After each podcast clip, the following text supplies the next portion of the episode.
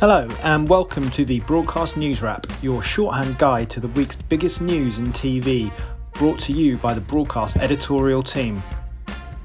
This week, we're taking a trip out of London and into the BBC's Nations and Regions Master Plan. Who wins? Who loses? Who needs to think about buying a new house in a new city? Plus, we'll hear from the team behind the shocking BBC One doc series, Football's Darkest Secret and we'll reveal our latest TV habits in what we've been watching. I'm Jesse Whittock, and this is the Broadcast News Wrap.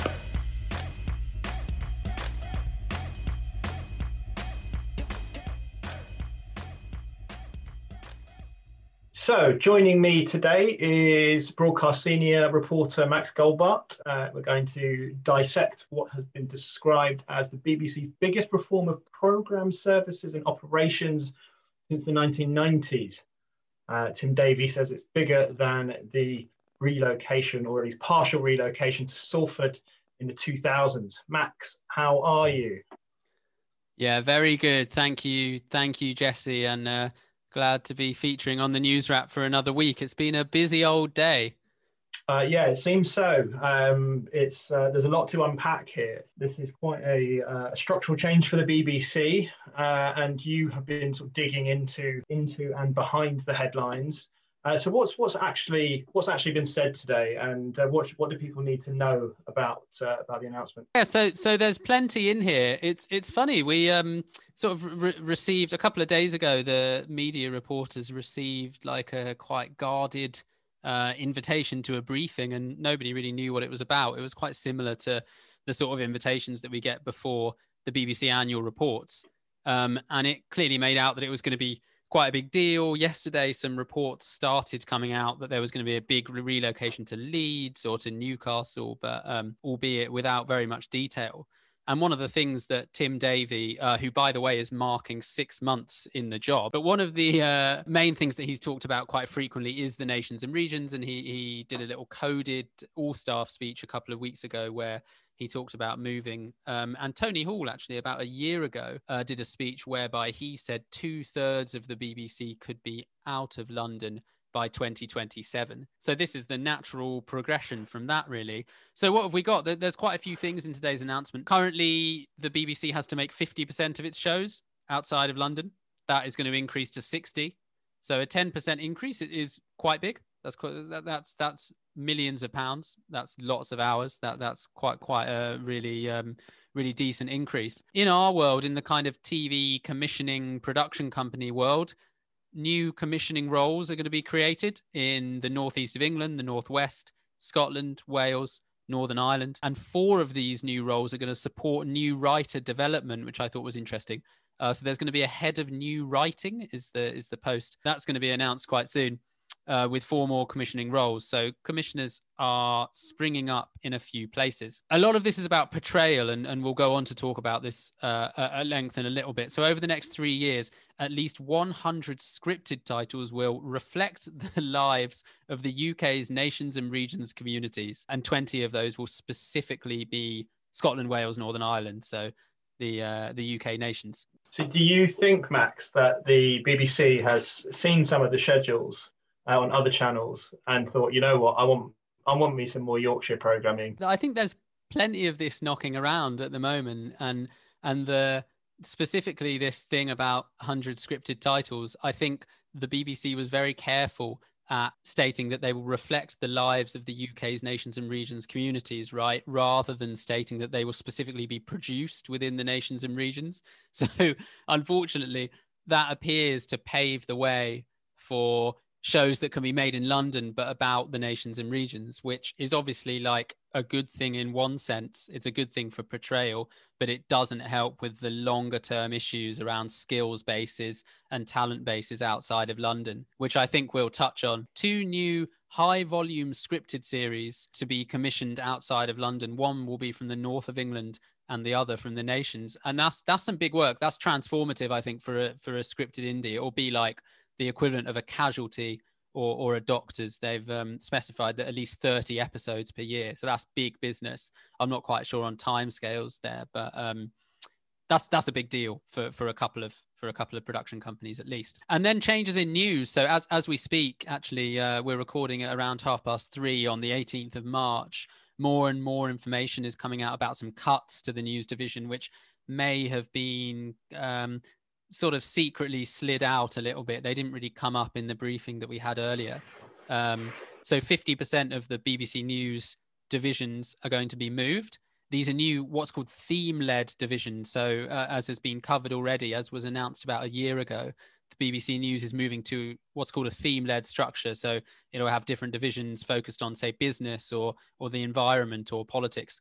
And some of these are moving to leeds some of them are moving to birmingham some of them are moving to salford this equates to around 200 jobs uh, with another 100 digital posts created um, and some people are going to lose their jobs as well I, it'll go one of two ways, won't it? It'll either there'll be lots of opportunities uh, for local staff, but there's also, like you say, going to be a fair number of people who are leaving the BBC as a result of these changes. There are not that many people relocating at the moment, like especially considering how transformative these are being described. There are these 200 news roles that are relocating, but there isn't a figure yet on the roles that are relocating from the TV commissioning teams or the TV in-house production teams. And and a lot of the talk that there are lots of comparisons being made to the move to Salford, which was uh, sort of towards not the end of last decade, but the prior decade, uh, Media City UK. But 2,000 people moved to Salford, of which two thirds actually ended up not deciding against moving, and, and local people were hired instead. So this is this is quite different. Like I said, there isn't really a figure on it yet. It will probably only amount to again a, a couple of hundred in in TV commissioning and, and the wider TV teams, I believe. Um, so there is a little bit of a different there difference there. Again, it it sort of goes back to portrayal almost. It's uh, it's very much the case we find speaking to producers and following social media that one of the big gripes within the nations and regions is this um, perception that you know, London-based producers will sort of rock up, uh, will produce you know a, a piece of television, whether that's just a morning VT for a new show or whether that's a bigger series, partially relocate over. That's been a big frustration for many years, and I think it still uh, is a question and a debate that is ongoing. I've, I've again, I've been thinking a lot about comparisons to Salford and the conversation there is there is no doubt that back then, when the, it almost felt like the nations and regions had been abandoned for for a good decade. Uh, but back then, the idea of lift and shift was much more necessary.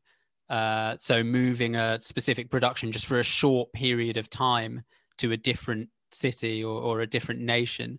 Um, but the conversation has, has come on a long way since then, and nations and regions programming has uh, vastly improved. The landscape for it has vastly improved. Channel 4 is obviously off the back of having relocated quite a few commissioners. And, and Channel 4 actually, I think, was has been much more specific in terms of moving specific genres or, or specific people than what this proposal so far outlines. But what this is all about in our world, I think, in our in our TV broadcasting world and its relation to production companies, this is all about big returners, really. This is all about the idea that commissioners will be in different parts of the country in this what they're describing as a pan UK commissioning model and we can have a bigger organic turnover of high volume returning series. Cat Kat Lewis, who who oversees the uh, indie trade body, the the indie club, who lobbies for for the nations and regions, and and she's really happy uh, with this because it seems to lend itself really well to these returners and shifts the conversation on. Um, and, and, as a final uh, point on uh, the, this uh, Nations and Regions plan that Tim Davie's rolled out, he's talked a lot about representation uh, today and about what this means for the BBC, sort of the portrayal uh, of, of what the BBC is trying to represent. But what, what is he getting at here? So, Tim Davie coming in last September when the period of goodwill that had been afforded to the BBC around the coronavirus was kind of waning a little bit. Um, it couldn't go on forever. And he has been very keen to make representing the UK in its entirety one of the absolute key planks to his approach. I would say that that and impartiality and his ideas around fewer, bigger, better and his ideas about commercial boosting commercial are kind of his his real like main points that he just continues to hit. And this really speaks to that. So i've i've kind of touched on it a little bit so far today but as i said talks even more about portrayal than he does necessarily about like specifically moving people to a, to a specific place. It's noticeable that one of the, a lot of the big pushes are in in more sort of brexit heartland areas uh, such as the northeast. There's quite a lot of talk of the northeast and the northwest. Um, and and something I found really interesting is w- within the proposal, within this these this 13 page proposal, there are some very specific places singled out. It gets very granular. Uh, so if if you'll just bear with me a second, there's, there's one bullet point that says our, our programming across all genres will portray stories from all corners of the UK including current commissions set in Birmingham, Belfast, Bolton, Bristol, Cardiff, Cumbria, Cornwall, Coventry, Edinburgh, Faslane, Gateshead, Halifax, Liverpool, Leeds, Manchester. And then we've got Middlesbrough, Mansfield, Newcastle upon Tyne, Nottingham, Norwich, Port Talbot, and County Down. He ends with County Down. So I enjoy the granularity of those places. And to me, it again speaks to the idea that the, that he knows the BBC needs to do better at speaking beyond metropolitan cities. And there is uh, embedded in all of this is that idea. And, and it, it seems to have really driven these proposals. There's also a very uh, strange alphabetization of that, uh, that list there. Um, beginning with B and running through to I think it was P and then jumping back to, to, county down. Uh, yeah, county down. A, very a very strange addition at the end there. Um, I'd also be annoyed if I was from Ayr or Aberdeen uh, or anywhere towards the end of the alphabet. It sounds like um, they're not included in, in these proposals. And the, the more granular they go, you, the more people you're going to upset. So uh, so I would say be really careful. But but it is really interesting. Look, jo- John Whittingdale, the culture minister, has spoken about the BBC needing to embrace the the government's levelling up agenda. Um, and that's obviously about speaking to so many of these places, and there's a lot of politics involved with that. And while the BBC's involvement with that is less overtly political, clearly that is something that Tim Davie is really keen to, to keep pushing on, and, and it seems to be going okay so far. So that'll be fascinating to look out for. And, and just as a final um, point here, Max, how exactly how sort of seismic and important is the announcement today? That for me remains to be seen. I'm I don't quite know if it's going to be as transformative as they're making out, and I think there are still some some I's to dot and some T's to cross. Like I said, uh, I sound like a broken record, but it, it feels more about representation and portrayal for me than it does about like an uproot of the way that the BBC works. And I think in a few years' time, most of the big commissioning departments are still majoritarily going to be based here in the capital, while the content may have changed to some extent. I'm not sure how much that will point back to what happened today, I would be a little bit skeptical. Whereas Salford, it was much clearer what was going on. There were 2,000 people were moving to a specific place far away from London. Whereas this, I think there are, there's quite a lot more subtle stuff going on. I'm not for a second saying that it's not a big deal, but I think quite a lot remains to be seen. You may well have seen the headlines on bbc.co.uk already but next week, BBC One will strip the shocking three part documentary series, Football's Darkest Secret. The series exposes serious failings within the English football establishment that allowed the despicable sexual abuse of young boys to go unchecked for many years. Max spoke to the series producer Hugh Davis and director Daniel Gordon about pulling the series together um, and what the series uh, exposes and may mean going forwards. I think, like everyone, um, I was really shocked when the allegations first came out, and we're going back to November 2016, which obviously a year ago seems a lifetime ago, doesn't it? But but this really doesn't seem like that long ago. And I'd just done the Hillsborough film for BBC, and I was looking at uh, what could possibly be, you know, a, a big story to, to, to a big subject matter to tackle, and um, it felt like the right kind of story, but very quickly I, I, sort of backed away from it because I just felt there was so much happening and the story was evolving so much so quickly that it just didn't feel like the right time to be tackling this story. Um, and about six months later, I'd, I'd already sort of decided I, I, I, felt it was at least five years away from, from being told properly. Um, And so we're, we're talking sort of the summer of 20, 2017. Hugh approached me and, and had carried on researching and looking into and connecting with with some of the survivors and with uh, police forces. And although I was reticent to, to sort of jump back into it, he was um, very persuasive. And we met in uh, up in Sheffield. Uh, we had a discussion. I very quickly thought we, we do need to, to make this film. That this is a story that really needs to be told. And and three years in the making is it feels like a great deal of time. Is is that quite unusual for a for a documentary of this scope? No, I'd say it's it's just about right. I think we, we're getting on for, for almost four years in, in the making. Most of my projects are between two and five okay. uh, years to make, and you you need that time and space to to figure out what the story is. This was always going to be a three part series, um, and it still ended up being slightly longer than the three initial hours that that we envisaged. But we always felt it was a it was a big story, and and they need time. They need the time and space to to be able to tell that fully. We also had a number of high profile criminal cases that we were going to follow that we just didn't know what was going to happen. Mm. So it wasn't like a historical story that we could just tell what had happened. There was an awful lot of, of um, material and, and storyline happening in the present. Mm.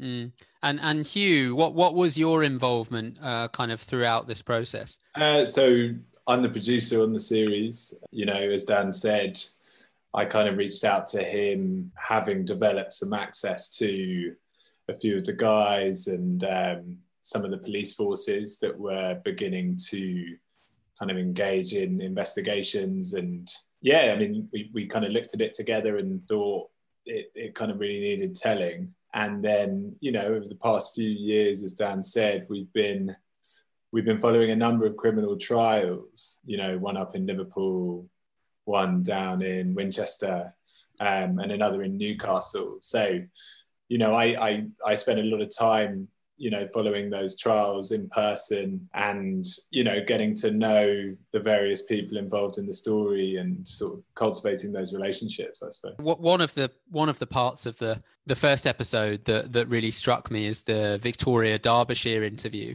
which I do remember from the time, and I also remember actually that interview was used as a as a main um, kind of arguing block for the Victoria Derbyshire show not being taken off air. I, I remember that quite well, and it, it, was it was brilliant and, and won awards. And I thought she did really well.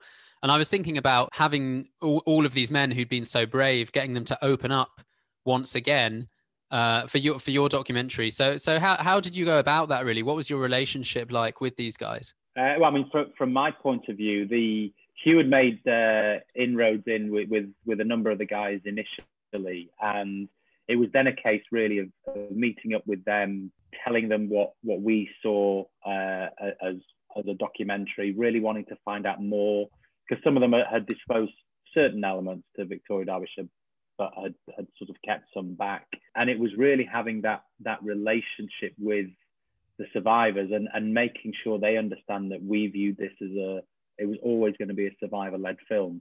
In order for them to trust us, they they you know they viewed you know previous documentaries of mine to see how I you know how how I approach things and how I try and deal you know as sensitively as I can with people who have got quite horrific stories to tell. And I guess once we got that trust, it was then about spending as much time as possible with them, you know, before we even filmed anything. Legally, we were quite restricted. If anyone was involved in a current case we couldn't even speak to them other than to tell them what we were doing because then that would involve all sorts of legal issues for us. So we we stayed clear of, of a lot of people away from you know who were involved in, in current processes. And then once certain trials concluded then we were able to sit down with them you know and, and do their the interview. And by then they they were ready to, to tell their story and they knew that this was you know their opportunity to tell their story I would just add to that as well. I think, you know, one of the things that we were, you know, when we first set out that we were kind of trying to do was both tell a retrospective story as well as a kind of unfolding story. You know, so whilst a number of the guys had spoken out previously about, you know, what had happened to them in the past, kind of right from the beginning, I think our, our sort of collective aim was to try to tell a story of you know these men and their attempts to get just, justice you know all these decades later um, while simultaneously kind of looking back at what had happened to them in the past. So it felt like you know that was that was kind of the goal.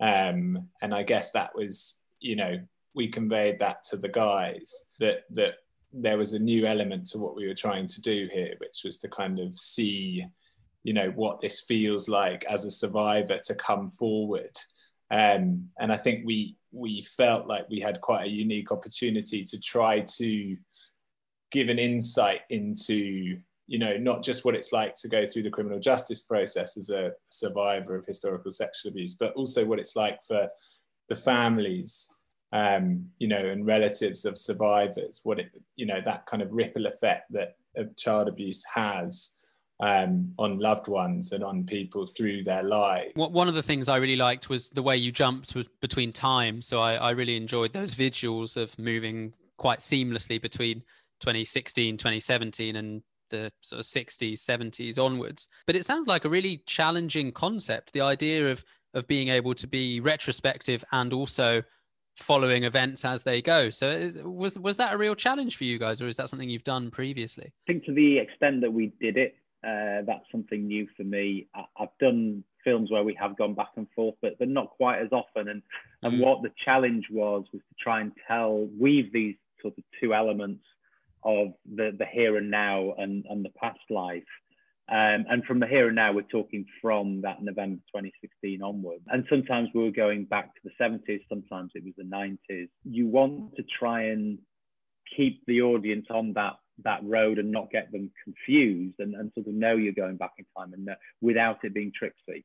I think that was a, a, a big challenge for us. Mm. And we just felt that, you know, it was going to take time. There wasn't going to, there was never going to be a narrator in the film. So that that was a huge challenge in terms of just trying to make this work. You know, most most of the films I make have got no narrator in it, so that just takes longer to do, and and we were prepared for that.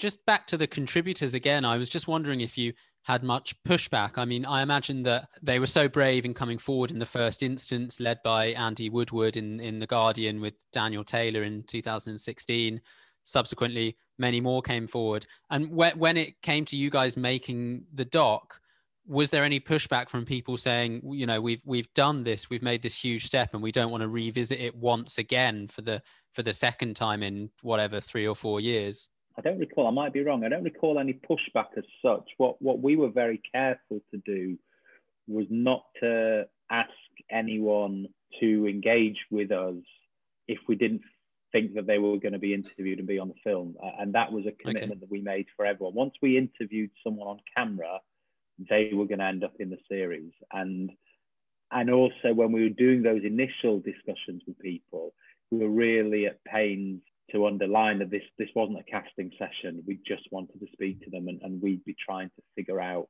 what we were going to do. And, and because it was clearly going to be quite a, a complex series, we just didn't want to go down the road where, oh, that seems like a good idea, but actually, when you get into the edit, it's a really not a good idea. Now you've interviewed someone and not, you're not going to use them. So it, it, was quite a long process, I think, of, um, of getting ready before we did the actual interviewing. Um, also, because we were able to attend these criminal trials, we we're getting an awful lot of material and understanding and knowledge of people's backstories and their evidence. So we we could interview them afterwards with that knowledge, you know, that, that we wouldn't have necessarily got otherwise. And so we were able to just work out, you know, who was similar and, and who was very different and who had a slightly different story to tell in order to, to work out what would make sort of the best overall representation of, of again, this very complicated story. Mm. And I'd just add, I mean, I think also, you know, part of that process was getting to understand which survivors were comfortable with talking about their stories publicly. You know, um, I think one of the great, we were very fortunate, as you mentioned, that some people had already done some brilliant work on this on this subject matter, like Daniel Taylor, Victoria Derbyshire, Deborah Davis. So you know, we were able to to kind of draw on the work that they'd done and get a sense for which survivors would be most comfortable telling their story. From the BBC point of view, it's quite rare for the BBC to to uh, show a documentary one day after the other in this in this stripped kind of format. I think the last time was about three years ago with the uh, Stephen Lawrence documentary, uh, which I think was uh, uh, extremely impactful. Do, do you think that will? Uh, are you are you pleased with the way that the BBC are, are, approaching that, and do you think that will change the way in which people watch the documentary or consume the documentary?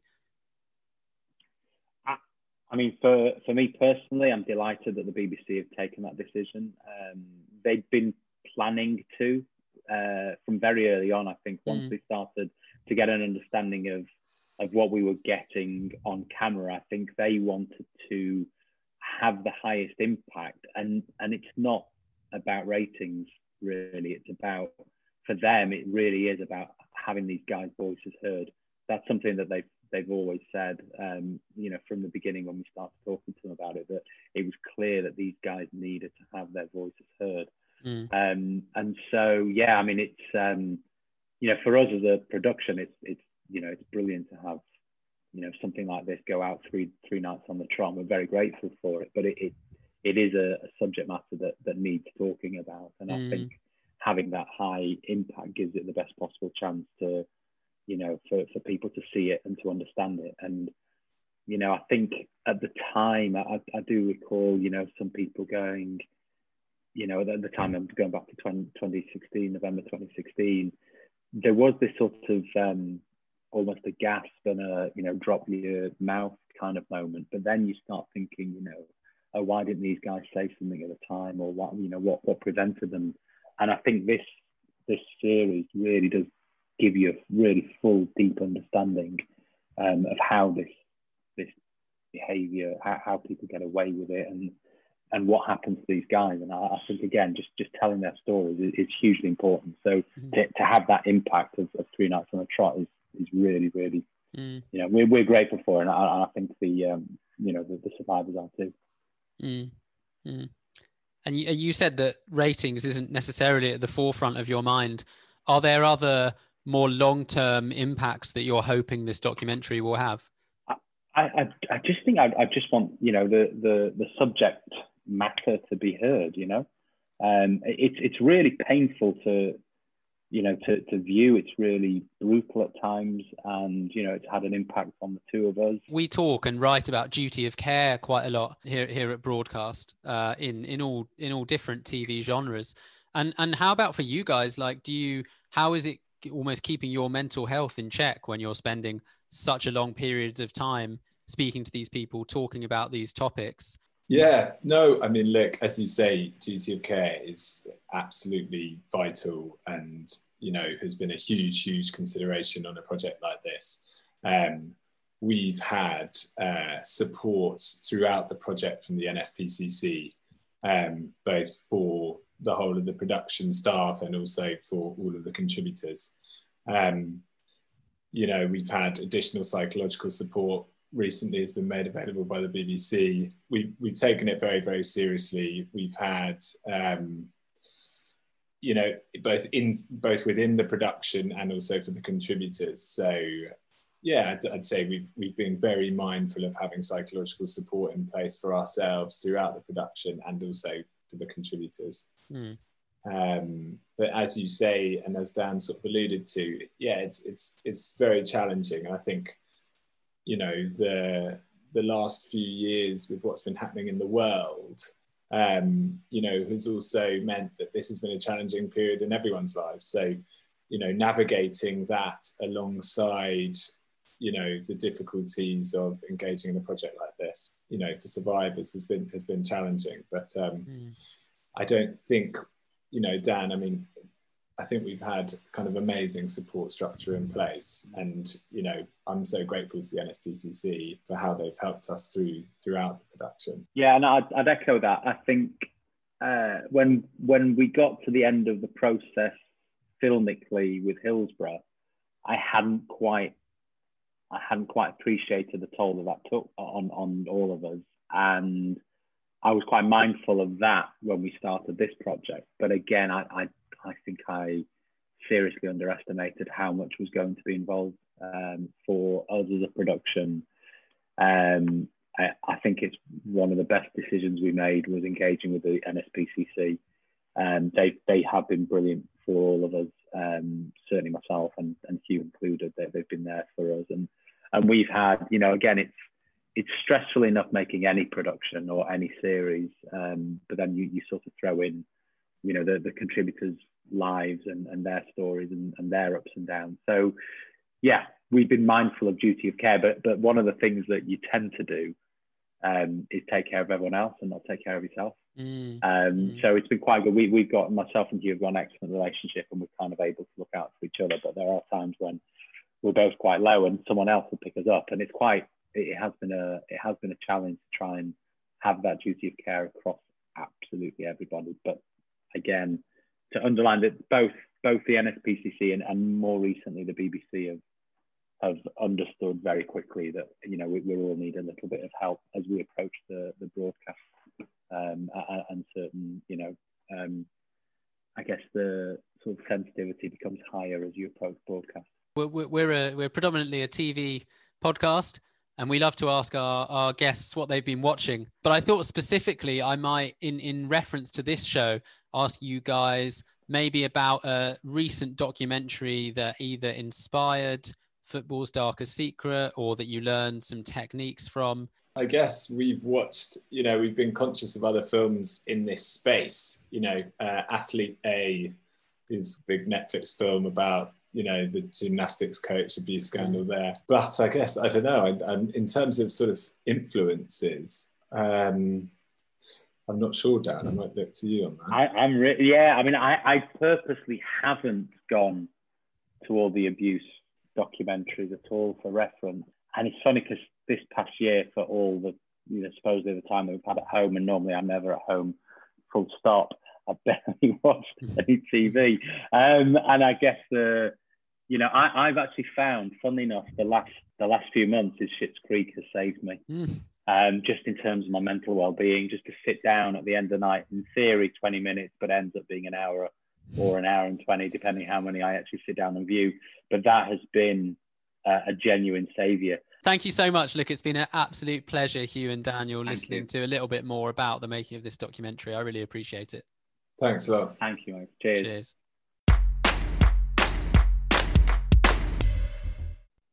Uh, the show is also an example of the BBC providing uh, public service broadcasting at its journalistic best. Max, you've you've seen it, and uh, it's what you've been watching this week. Yeah, definitely. Yeah, my my what we've been watching this week is uh, is going to be football's darkest secret, which which I was um, given the pleasure of watching on preview prior to my interview with Hugh and Daniel, uh, and I, I can highly recommend it. I've I've watched the first two episodes. It's very long. That's what that's what I'll say. I think considering it's obviously about one quite specific subject and a story that has been told quite a bit in national national newspapers over the last few years, depending on how much one might have followed it. I would have thought it might it might have been uh, like a really heavy hitting single, but it's actually three parts, of which the second one is an hour and 20 minutes. So I've watched the first two, of which two hours and 20 minutes of my time has been given to it. And for something that is really quite depressing and really quite grave, you would think that that might be a little bit of overkill, but I can absolutely confirm that it's not. It's re- a really beautifully shot documentary it has a one of the most enjoyable kind of time lapse sequences that that I think I've seen um, in a doc. So it moves really seamlessly between back then, which is the the 70s and 80s, and then 2016 onwards, which is when uh, these allegations, which had actually previously come out a couple of times, but were returned to the fore with a, an interview an ex-footballer Andy Woodward did with the Guardian's Daniel Taylor. Um, it's really, really sad. The testimony of the men is quite brutal. They've they've got there there are kind of ten or so survivors uh, of this harrowing experience who contribute to the documentary, um, and you learn about their stories and you hear from their parents, and it's something that you sort of have to adjust to early on and then realize that you're going to listen to for quite a while. But it doesn't get boring. The harrowing nature of it isn't too much of a problem. I found that I could stay with it. And I was also learning a lot at the same time about what actually took place. And it will just really rile you up as well. Like you cannot believe it's it's again one of those kind of cultural things that's entrenched in a different time. You simply cannot believe this stuff was allowed to take place. You simply cannot believe these people were allowed to go unchecked for so many years and it, it really gets you thinking so it's going to be like you said it's going to be stripped next week it's going to be available as an iPlayer box set from episode one, which is interesting in itself. Uh, and I could recommend to football fans and non-football fans alike. Jesse, how about yourself? What what have you been watching this week? So I've, uh, I've my time's been split between two very distinct types of television watching. Um, so in the AM, my morning goes uh, woken up by my cats at uh, at 6 a.m. Fight them off until about half past six, and then go and feed them. Uh, and then I'll jump on to the exercise bike in my living room and I'll watch uh, a couple of episodes of uh, NBC Superstore, which is um, available over here on Netflix. Superstore is one of these American sitcoms uh, ensemble casts, which I think I probably would have passed me by had it not been on Netflix. I sort of just flicked it on, not expecting very much, wasn't particularly uh, thrilled by it but have now got to the point where I'm sort of binging through it quite quickly and have grown to really enjoy the characters as you might expect. Uh, it's set in a superstore, an American superstore um, called Cloud Nine. There are some really enjoyable characters. Uh, America Ferrera, who was in Ugly Betty, plays one of the leads. Um, and there are several sort of, I'd say if you if you were American, you'd probably know them actors, but not hardly any other kind of well-known international actors. Um, but uh, it's, it's a yeah fun series uh, lots of jokes kind of very in that very us network style of comedy. It's quite broad but some of it can be a bit like you know wow that i'm surprised that one uh, made it made it past the um, uh, past the standards boards. Um, so that's that's what i'll do in the morning. And then in the evening uh, my wife and I are watching another American series, Snowpiercer, which is the um, the drama that uh, TBS um, uh, which is one of the Warner Media channels uh, produces. Uh, it's again over here. It's it's distributed through Netflix, um, and it's based on the South Korean film of the same name. Uh, and it's it's kind of a strange, like really super high concept. Um, so it's, it's quite a cool idea, um, very well put together. I'll say US cable series. Um, you can you, you really really feel like the the budget is um, is done well because it's very it's all obviously very small and claustrophobic, um, and um, whilst lots of scenes are shot in the same sorts of places and maybe the same 20 cars, they you certainly don't see 1001 of them. Um, it's just really well put together and um, it doesn't feel particularly sh- schlocky at all. Thank you for joining me today, Max. Uh, I think we'll we'll wrap it up there. Uh, thank you everyone for listening, and we'll see you next week. See you later. Thanks very much. Thanks for listening to the Broadcast News Wrap, and be sure to check in to broadcastnow.co.uk for more news and views on the British telly landscape. You can subscribe to the podcast and listen back to all older episodes by going to your preferred podcast platform and downloading. This episode was presented by me, Broadcast Insight Editor Jesse Whittock, and I was joined by Max Goldbart, who doubled as this week's editor.